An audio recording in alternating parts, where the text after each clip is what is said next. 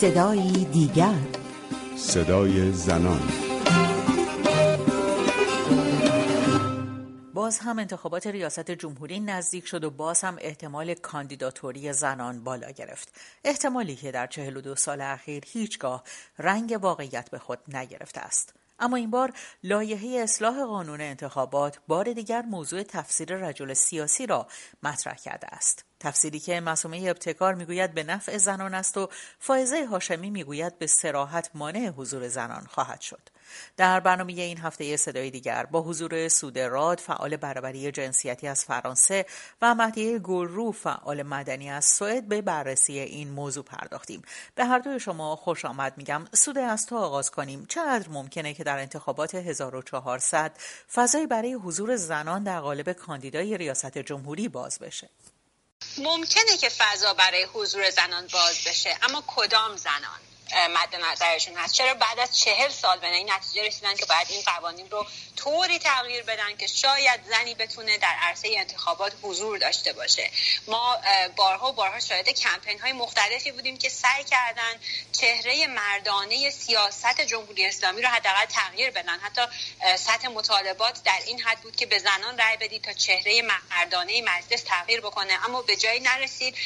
کما اینکه فعالان و کنشگران این حوزه و این کمپین رو هم دوباره دستگیر کردن زندانی کردن و غیره. من فکر می‌کنم یه تلاش دیگریه برای اینکه مرد سالاری رو به شدت تقویت بکنن. حتی در قوانین قوانین که بارها دیدیم از ظاهرشون ممکنه ما زیاد متوجه نشیم که چقدر تبعیض آمیز هستن. ولی وقتی که به لایه های زیرین نگاه می‌کنیم می‌بینیم که بله با هدف تبعیض بیشتر جنسیتی اصلا این قوانین ساخته شدن و دارن اجرا میشن. مهدیه در ساختار نظام جمهوری اسلامی چقدر این شانس رو برای زنان قائلی که لایحه ای که مجلس شورای اسلامی داره طراحی می‌کنه در شورای نگهبان تایید بشه و به طور واقعی این امکان فراهم بشه برای زنان که حضور داشته باشن؟ ببینید نکته وجود داره اینه که اساسا استفاده از زنان به طور ابزاری توی این حوزه داره در نظر گرفته میشه. من فکر می‌کنم که جمهوری اسلامی توی موقعیتی نیستش که ما بتونیم بگیم که فقط تبعیض جنسیتی درش وجود داره. شما انتخابات برابر و عادلانه در جمهوری اسلامی نمی‌بینید. انتخابات آزادی نمی‌بینید که حتی مردها از ادیان مختلف از شهرهای مختلف و با باورهای مختلف بتونن توی اون انتخابات کاندیدا بشن. چه برای مجلس چه برای ریاست جمهوری. در کنار همه این تبعیض ها شما تبعیض جنسیتی رو هم می‌بینید که زنان نمی‌تونن به مقام هایی برسن یا منصب ها یا پست های مدیریتی سطح بالا داشته باشن. توی مجلس شورای اسلامی همونجور که سوده جون اشاره کرد بهش خب ما یه کمپینی داشتیم مبنی بر اینکه زنها وارد مجلس بشن. زنان وارد مجلس شدن. مجلس قبل زنانی داشت مثل سلحشوری مثل سعیدی که سعی می‌کردن که مطالبات زنان رو پیگیری کنن. اما چقدر موفق بودن؟ هیچ فراکسیونی زن نداشت توی یه همچین فضای شما چطور می‌تونید تصور بکنید که یک زن بتونه بیاد وزیر بشه یا بتونه رئیس جمهور بشه؟ یکی این مسئله است که اساسا باور مردها توی ایران چقدر می‌تونه این امکان رو ایجاد بکنه که زنها بتونن پست های مدیریتی داشته باشن. من اصلا در مورد ریاست جمهوری حرف نمی‌زنم. شما یک مسیر رو باید پله ای طی بکنید. دیگه چطور ممکنه وقتی که رئیس یک فراکسیون نتونستن زنها باشن بتونن حالا بیان رئیس جمهور بشن؟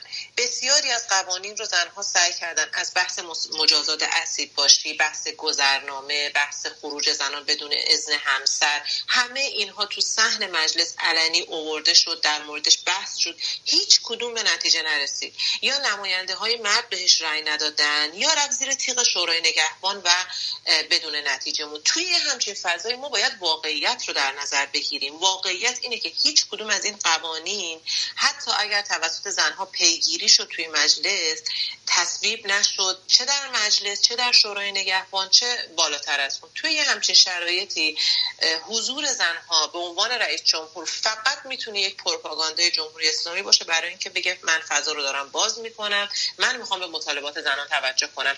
که اگر من نمی‌خوام نام بیارم از نماینده های مجلسی که زن بودن در طی این 41 سال که اگر رئیس جمهوری در ایران بخواد زن باشه و شبیه خیلی از این نماینده های زن که اساسا از بسیاری از مردها ضد زن و ضد جنسیت تر بودن. رفتار بکنه و حرف بزنه چه بسا که نبودن اون زن می‌تونه به نفع زنها باشه. سود امروز معصومه ابتکار مصاحبه ای داشته و در اون بسیار ابراز امیدواری کرده که زنان بتونن کاندیدای ریاست جمهوری بشن و بتونن رأی بیارن و مدیریت کشور رو در دست بگیرن. هرچند خودش اینطور گفته که فعلا برنامه برای شرکت در انتخابات نداره.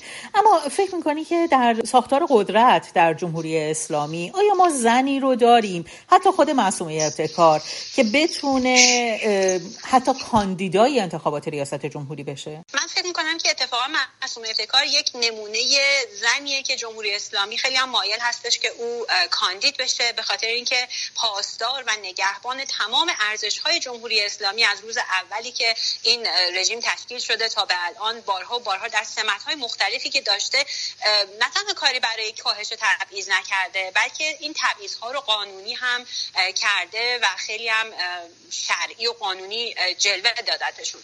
از طرف دیگه ما باید توجه کنیم که هرچند که ما قبول داریم که انتخابات آزاد و برابری در جمهوری اسلامی وجود نداره به هر حال مردم هستن که میرن پای صندوق های رأی احتمالا و رأی میدن. حالا انتخابات انتصابات هر چیزی که هست اون مردم هنوز به اون درجه از آگاهی و برابری خواهی نرسیدن. حتی در جوامعی که از نظر برابری جنسیتی بسیار بسیار پیشرفته تر از کشورهای مثل ایران هستند همچنان زنان با تردید به یک زن رأی میدن. این واقعیت جوامعیه که ما درشون داریم زندگی می‌کنیم. و این فقط مختص جمهوری اسلامی نیست و اتفاقا این رژیم به خوبی به این آگاهه و ممکنه با آوردن یک یا چند کاندیدای زن بسنجه و بعدش هم بگه که خب مردم ایران خودشون انتخاب نکردن. ما باید آگاه باشیم به تمام ترفندهایی که این نظام بر اساس تبعیض ممکنه بخواد به نمایش بذاره تا به قدرت بیشتر و جایگاه محکمتری در دنیا برسه.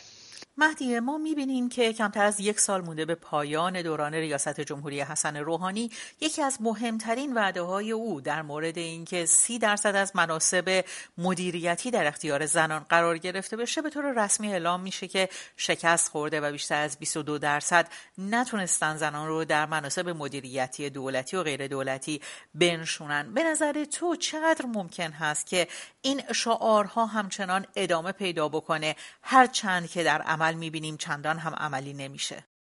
متاسفانه من خیلی چشمانداز مثبتی در مورد این مسئله نمی‌بینم نه در دولت آقای روحانی نه قبل از اون. اینها رو فقط شعارهایی می‌دونم که نتیجهش میشه اینکه جامعه مدنی یا فعالی بخوان تصور بکنن که ممکنه شرایط بهبود پیدا کنه. همونطوری که ما همچین تصوری داشتیم در روزهای اولی که آقای روحانی شعارها رو می‌داد و فکر می‌کردیم که قولی که دادن مبنی بر اینکه حتما وزیر زن داشته باشن و قولهای زیادی که حالا دیگه انقدر مکررن توسط منتقدین تکرار شده که لازم به تکرار نیستش.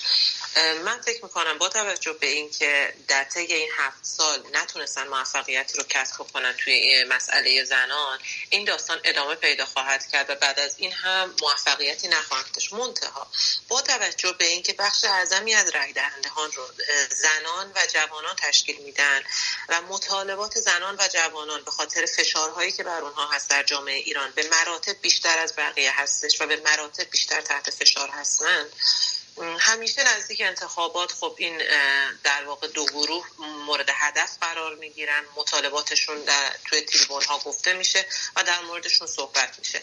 از الان تا انتخابات 1400 ما هر نوع شعار دادن در مورد مسئله جوانان و زنان رو از جمهوری اسلامی نمی‌تونیم عجیب بدونیم و فکر کنیم که همچین مطالبه یا همچین شعاری داده نخواهد شد. هر نوع شعاری حتی من فکر می‌کنم در ممکنه که با توجه به بحث مثلا حجاب با بحث استادیوم در پی قبل مطرح بود شعار دادن که حتما استادیوم خواهند رفت یا بحث های دیگه. فکر می‌کنم حتی جمهوری اسلامی ممکنه که به خاطر اینکه بخواد یک بخشی از جامعه رو به خودش همراه بکنه حتی بحث حجاب رو هم مطرح بکنه. هرچند که حجاب خب هر حال بر اساس قانون اساسی پاشناشیل جمهوری اسلامی هست و شاید نشه ورود کرد. اما ارزم اینه که برای موندن در قدرت و برای اینکه مشروعیت خودشون رو بخوان حفظ کنن از دادن هیچ شعاری پرهیز نمی‌کنه جمهوری اسلامی و بحث زنان هم یکی